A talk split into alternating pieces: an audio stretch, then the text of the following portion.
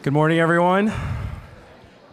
If you guys could grab your seats, it's that time in our service now where we get to hear uh, what God wants to say to us and teach us today. So uh, please turn your attention and your hearts with me now to the scripture reading passage for this morning. And today we're going to read from the letter to the Ephesians, chapter 3, uh, verses 1 through 13. This is why I, Paul, am a prisoner of Christ for you Gentiles. You've heard, of course, about the responsibility to distribute God's grace, which God gave to me for you, right? God showed me his secret plan in a revelation, as I mentioned briefly before. When you read this, you'll understand my insight into the secret plan about Christ. Earlier generations didn't know this hidden plan that God has now revealed to his holy apostles and prophets through the Spirit. This plan is that the Gentiles would be co heirs and parts of the same body, and that they would share with the Jews in the promises of God in Christ Jesus through the gospel. I became a servant of the gospel because of the grace that God showed me through the exercise of his power. God gave his grace to me, the least of all God's people, to preach the good news about the immeasurable riches of Christ to the Gentiles. God sent me to reveal the secret plan that had been hidden since the beginning of time by God, who created everything. God's purpose is now to show the rulers and powers in the heavens the many different varieties of his wisdom through the church. This was consistent with the plan he had from the beginning of time that he accomplished through Christ Jesus our Lord. In Christ we have bold we have bold and confident access to God through faith in him. So then, I ask you not to become discouraged by what I'm suffering for you, which is your glory. This is God's living and active word for us today. Uh, may God add his blessing uh, to the reading of his word. Amen.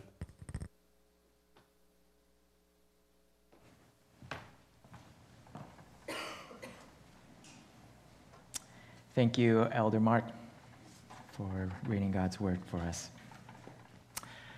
During the Middle Ages, there were no Bibles translated into people's native tongue.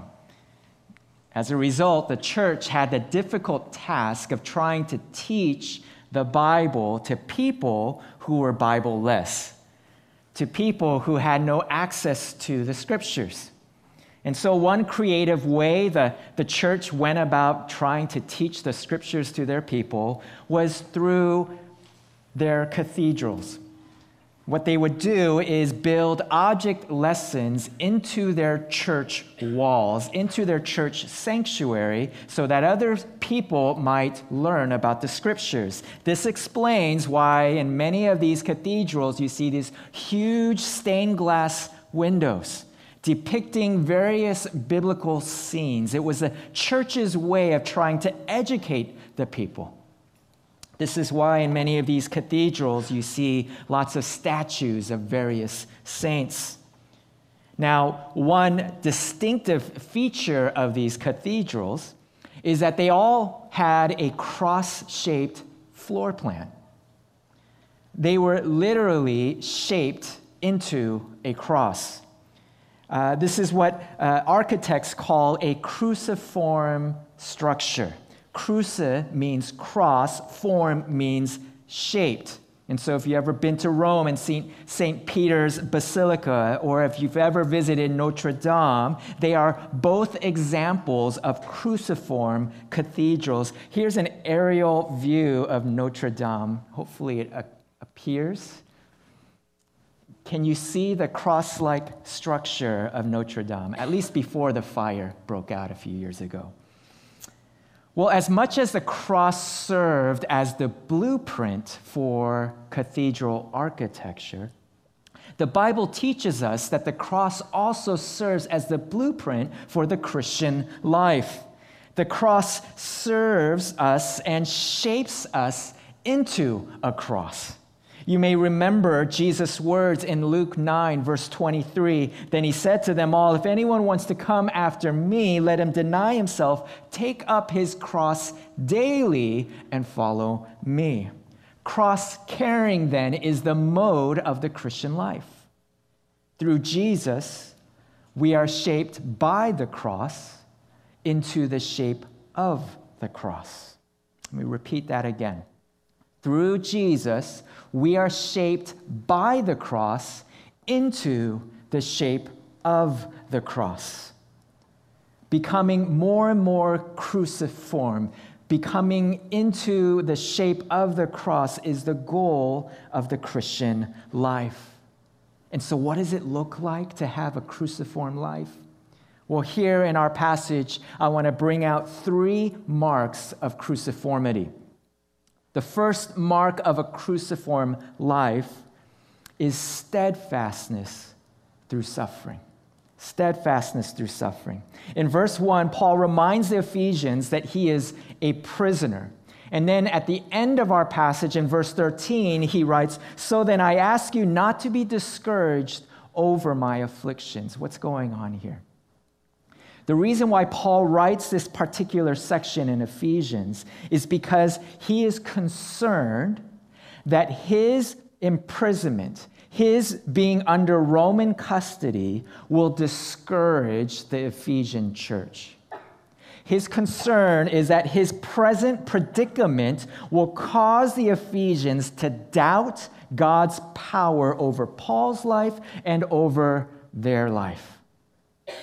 I want you to keep in mind that in chapter 1, Paul just profusely praised God, praised Jesus as the exalted King of Kings and Lord of Lords. He just told us that he reigns above every ruler, authority, and power, that there's no enemy that sits over him, that Jesus reigns over all. And so we have this exalted picture of Jesus reigning in heaven. And Paul at the same time says, I am an apostle of Jesus Christ. I am God's commissioned servant to the Gentiles, but I'm also in chains and I'm in prison. And you could see why some would doubt Paul's claim. Paul, if you, what you say is true, if Jesus is really reigning in heaven, and you are a messenger of Jesus, what in the world are you doing in prison? Your circumstances don't reflect your claim. It's kind of like a high school student going around bragging to everyone that he's the son of the, uh, the king of Arabia, and yet the students look at his shabby clothes and look at his shabby car and be like, I don't think so your circumstances don't match your claim. And so Paul is concerned that because of the discrepancy of his situation and everything he just said about who Jesus is, the Ephesians too would begin to doubt him. Paul's faith, however, doesn't waver. His calling does not vacillate. He remains steadfast. He remains convinced. I am God's chosen apostle. I am his light to the Gentiles. I will not be fazed by my doubters and my haters. My conviction and confidence remains true. And we see this in the way he describes himself. He says in verse 1, I am a prisoner of Rome. No, he says, I'm a prisoner of Christ. That's Paul's way of saying, Yes, I'm in prison. Yes, I'm chained up to these walls, and for four years I'll be waiting for my arraignment. But I am not imprisoned by Rome. This is all the outworking of God's plan. I am a prisoner of Christ. God has ordained this to happen to me. I may not understand why, but I know it is true. His conviction and confidence is displayed through the repeated assertions found throughout this passage that he is indeed an apostle of God. He writes in verse 2 Assuming you've heard about the administration of God's grace that he gave me for you God gave me this ministry. Then in verse 3, the mystery was made known to me by revelation. God is the one who revealed the gospel to me. Verse 7, I was made a servant of this gospel. Again, God is the one who appointed me as a servant. Ephesian church, I know my chains may look like God has abandoned me. But know that that is not the case. God is carrying out his plan and purposes through me. And so he remains steadfast through suffering. Now, how can he remain so convicted and convinced despite his imprisonment? I think it's because Paul remembered what Jesus said. Jesus made it very clear that as Christians, suffering is not the exception, suffering is to be expected. It's not the exception, it's to be expected. After all, did not Jesus say in John 16 33, I have told you these things so that in me you may have peace? You will have suffering in this world. Be courageous. Did not Jesus say in Matthew 10, verse 22, You will be hated by everyone because of my name? Did not Peter write in 1 Peter 2, 21, For you were called to this because Christ also suffered for you, leaving you an example that you should follow in his steps? Jesus doesn't say, Take up your pillows and come follow me. He doesn't say, take up your Tempur-Pedic mattresses, your jacuzzis, and your couches and come follow me. This is going to be so nice and easy. No, he says, take up your cross daily. A cross is an instrument of torture and death. Jesus is making it clear you're going to suffer on my account, but it'll be worth it. It'll be worth it helpful mantra to keep in mind is this God's providence does not equal God's countenance. God's providence does not equal God's countenance. For those of you unfamiliar with the word providence, it refers to God's governing, ordering, and arranging the circumstances and events of our daily living. It refers to our daily situation and place in life. Do not confuse your circumstances with his countenance. Countenance refers to God's facial expression, how he feels about you. I find oftentimes that whenever something bad happens to us, when we encounter affliction, if we get into a car accident, if we get fired on the job, if we become sick or ill, we conclude God must be mad at me. God must be angry with me. I must have done something wrong. I want you to know that if you are a follower of Jesus Christ and you put your trust in Him, He can't be mad at you because all of your sins, including your future ones and the ones you haven't yet committed, have been covered by the blood of Jesus Christ. And the chief emotion God has towards you now is one of love. And so it can't be because he's angry at you. Now, can God use affliction and suffering to wake us up from our spiritual slumber? To cause us to repent over things that are separating us from the fellowship of God? Absolutely. But when he does that, he does that not because he's mad at you, he does that because he loves you. It's an expression of his love. And so may we not confuse providence with his countenance. Paul did not, which is, explains why he's able to remain steadfast through suffering. And so that's the first mark of a cruciform life. The second mark of a cruciform life is deepening humility. Deepening humility. If you've attended New Life 101 recently, you might remember the picture of the head of grain. What happens when the head of a grain, uh, when, when grain matures? More and more it begins to bow its head. So too the Christian life. Do you, any of you know what Paul means in Latin? It comes from the word Paulus, which means little or small. Remember what Paul's name was before he met Jesus? Saul. And when a the average Jew thought of Saul, what did they think of? King Saul, who was known for his size and stature. He was a head taller than everyone else. And so Paul goes from Saul to little guy, right?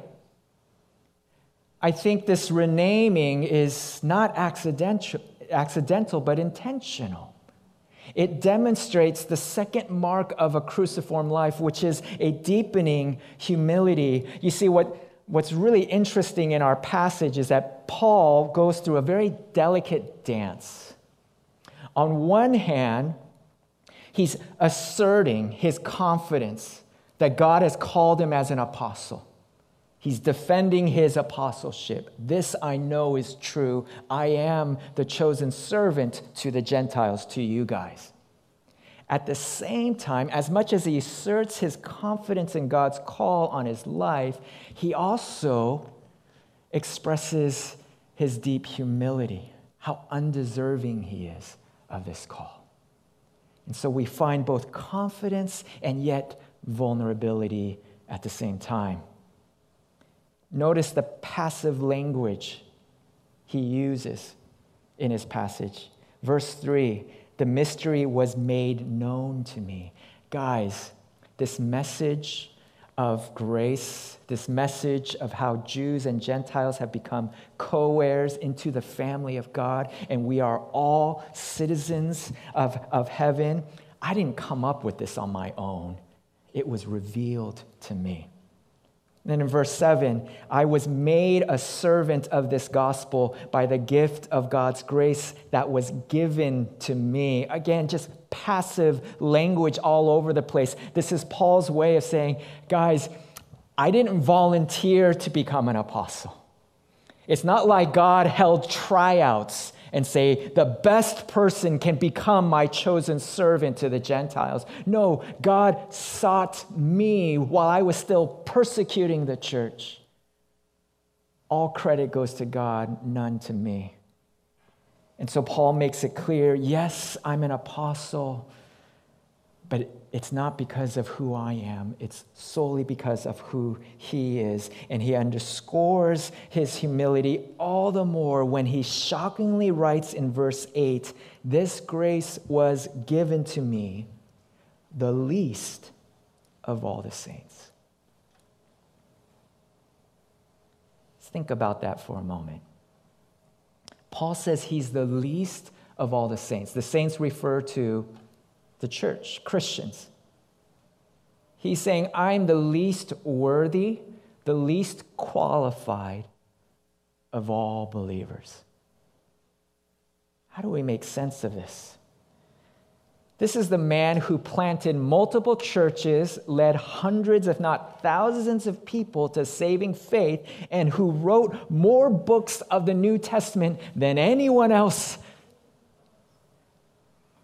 Paul, if this is true, if you are the least of all Christians, what does that make me? Right? Is this a, a case of false humility? Is Paul just saying this, these self deprecating words so that we might respond and say, Oh, Paul, what are you talking about? You are such a good guy. And so we can just kind of shower compliments upon him. I don't think so. What's going on here? I think Paul, in his mind, really believed this to be true that he was the least of all Christians. You see, there's a very counterintuitive dynamic that is at play when you and I grow in our faith. The more the gospel gets a hold of us, the, the more we walk with Jesus the greater our awareness becomes of our own sinfulness.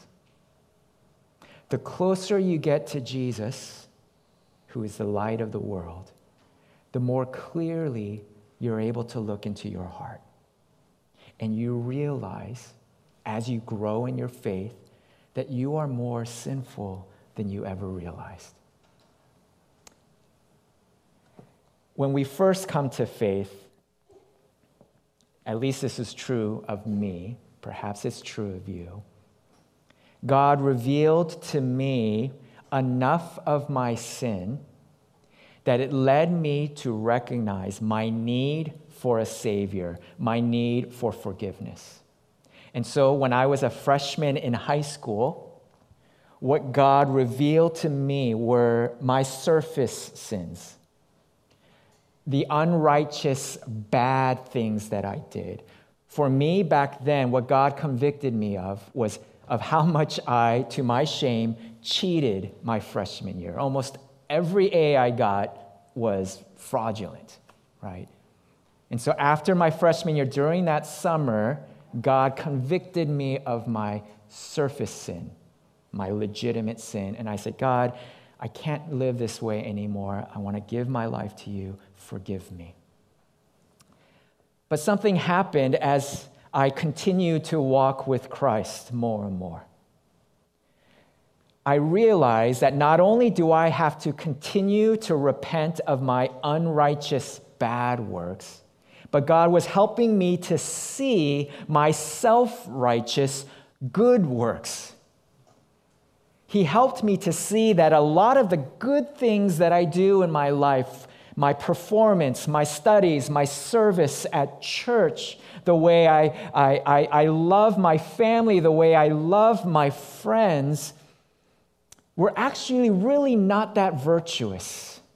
Because when I dissect the motives behind those actions, I realize that I'm really doing these things so that I might look good, so that people might praise me, so that people might think highly of me, so that they might be nice to me back. Believe me, there are a number of times where after I preach a message that I think does a good job, I'm walking away not thinking, Lord, I pray that they are blessed by the message, but I'm thinking these thoughts of, I hope they think I'm a good preacher. And God reveals these hidden motives behind these superficial good deeds, and I realize, oh my gosh, I need to repent of my self righteous good works too. I am a far worse sinner than I realize as I use different things to platform myself before others. And so, the more I walk with God, the more God gives me the grace to see into my heart and to see how truly selfish and self centered I am. Now, is Paul really becoming more and more sinful as he walks with God? Of course not. He's becoming more Christ like. But the awareness of his sinfulness is growing. And that's why it feels as if he is the least of all saints. And so that's Mark 2 of a cruciform life. It's a deepening humility. I know someone is deep in their walk with the Lord when they're more shocked by their own sins than they are about the sins of others when they spend more time confessing sin than complaining about other people's sins. The way the gospel works is the opposite of the speck log dynamic. The Pharisees were so busy looking at the specks in other people's lives, failing to see the log in their own eye. But someone who walks with Jesus for a long time doesn't even notice the specks in other people's life because he's too busy repenting of the log in his own eye. And so that's deepening humility, which leads us to the third and final mark of a cruciform life. In addition to being steadfast through suffering and a deepening humility, a cruciform life is a life that no longer lives for the self, but lives for others lives in service of others. When the gospel gets a hold of you, when the cross shapes you, you realize more and more that this life of yours is not your own, but belongs to God.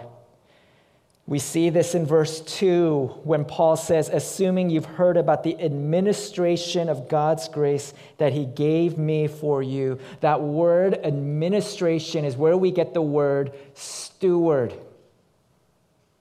You might remember a steward is vastly different from an owner mindset. A steward is someone who is entrusted with the responsibility to manage someone else's possessions that which belongs to someone else.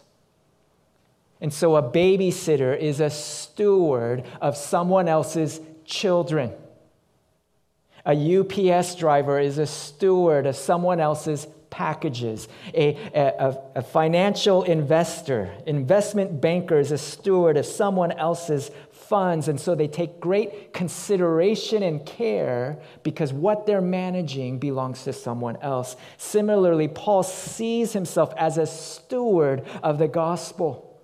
This message is not my own, it's the message of Jesus Christ. And these, this, these people I'm called to serve, I'm supposed to communicate the love of God to them. Lord, I am yours. I'm not here to live for myself. And this servant posture is further underscored in verse 7, where Paul says, I was made a servant of this gospel.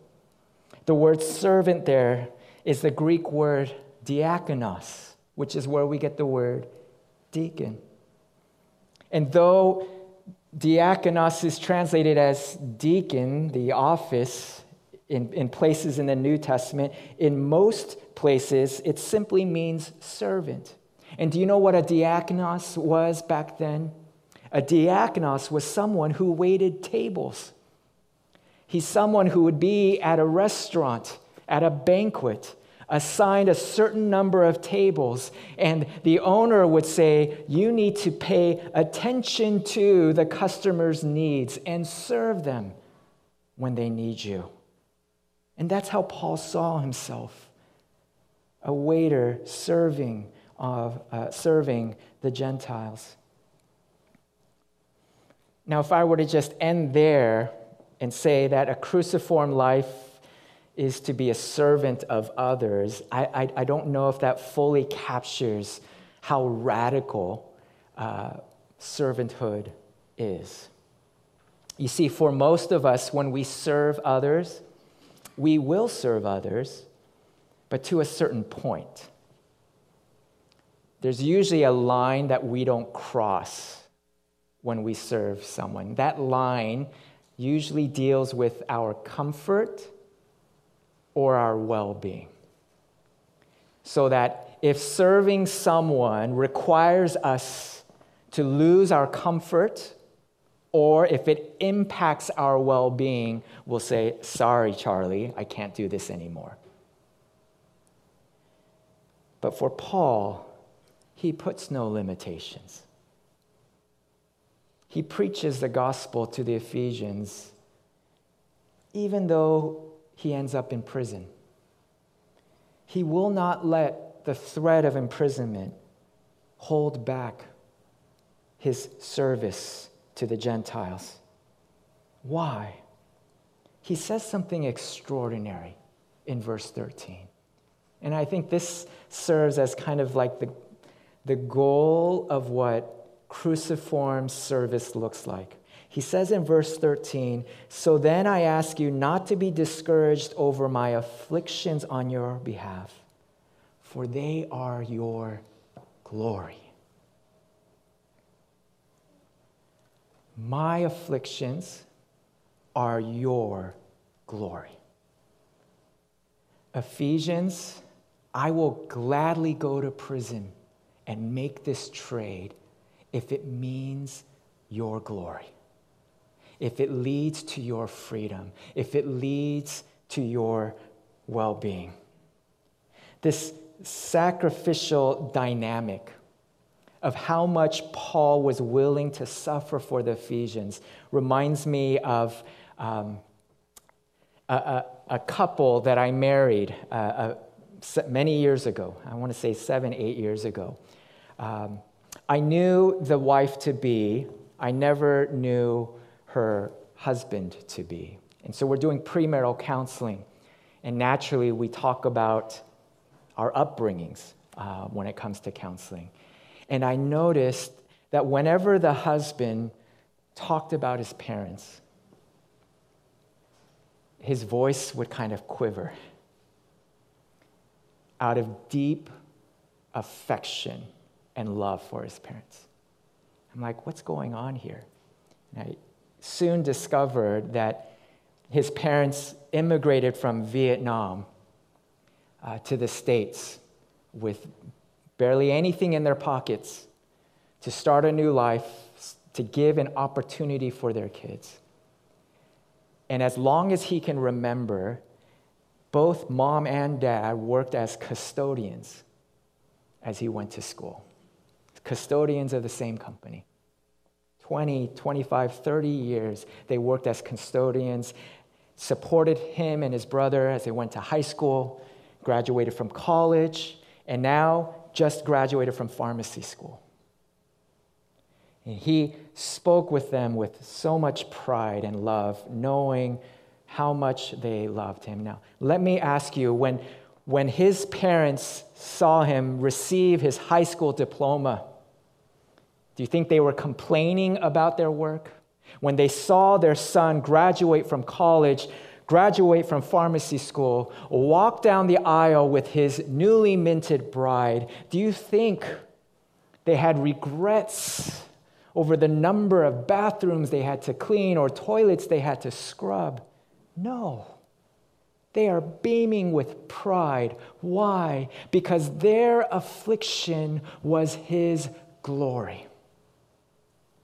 And I think that gives us a taste of what the cross does to us. It so shapes us that we begin to love people, not just our children, but we begin to love people to the point where we're willing to sacrifice for them because our affliction becomes their glory.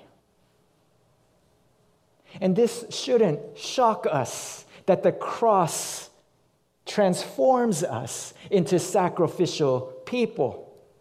This shouldn't surprise us. After all, what symbol of sacrifice exists out there that is greater than the cross of Jesus Christ? The one who bore our sin, bore God's wrath in our place. For the cross means affliction. Jesus' affliction equals our glory. And the more that reality of what God endured for us grabs a hold of you and me, the more we believe that, the more willing we'll be to do that for others. And so that's those are the three marks of a cruciform life. The more we walk with God, the more we'll remain steadfast through suffering the more humble we become, and the more we serve others sacrificially. Let's pray.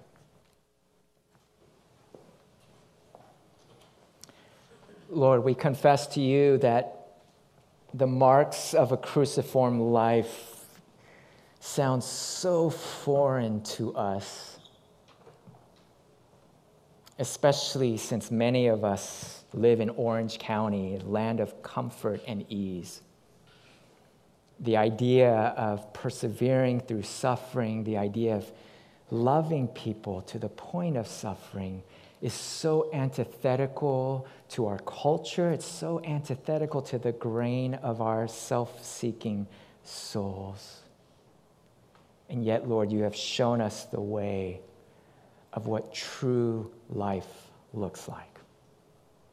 You've shown us the way, O oh Lord, of the cross I pray, Father, that you would help us to become more and more like you, a people whose head is bowed in loving service of others. So we pray that you would do this work in our hearts and that new life would be known as a church full of servants. And we pray this in Jesus' name.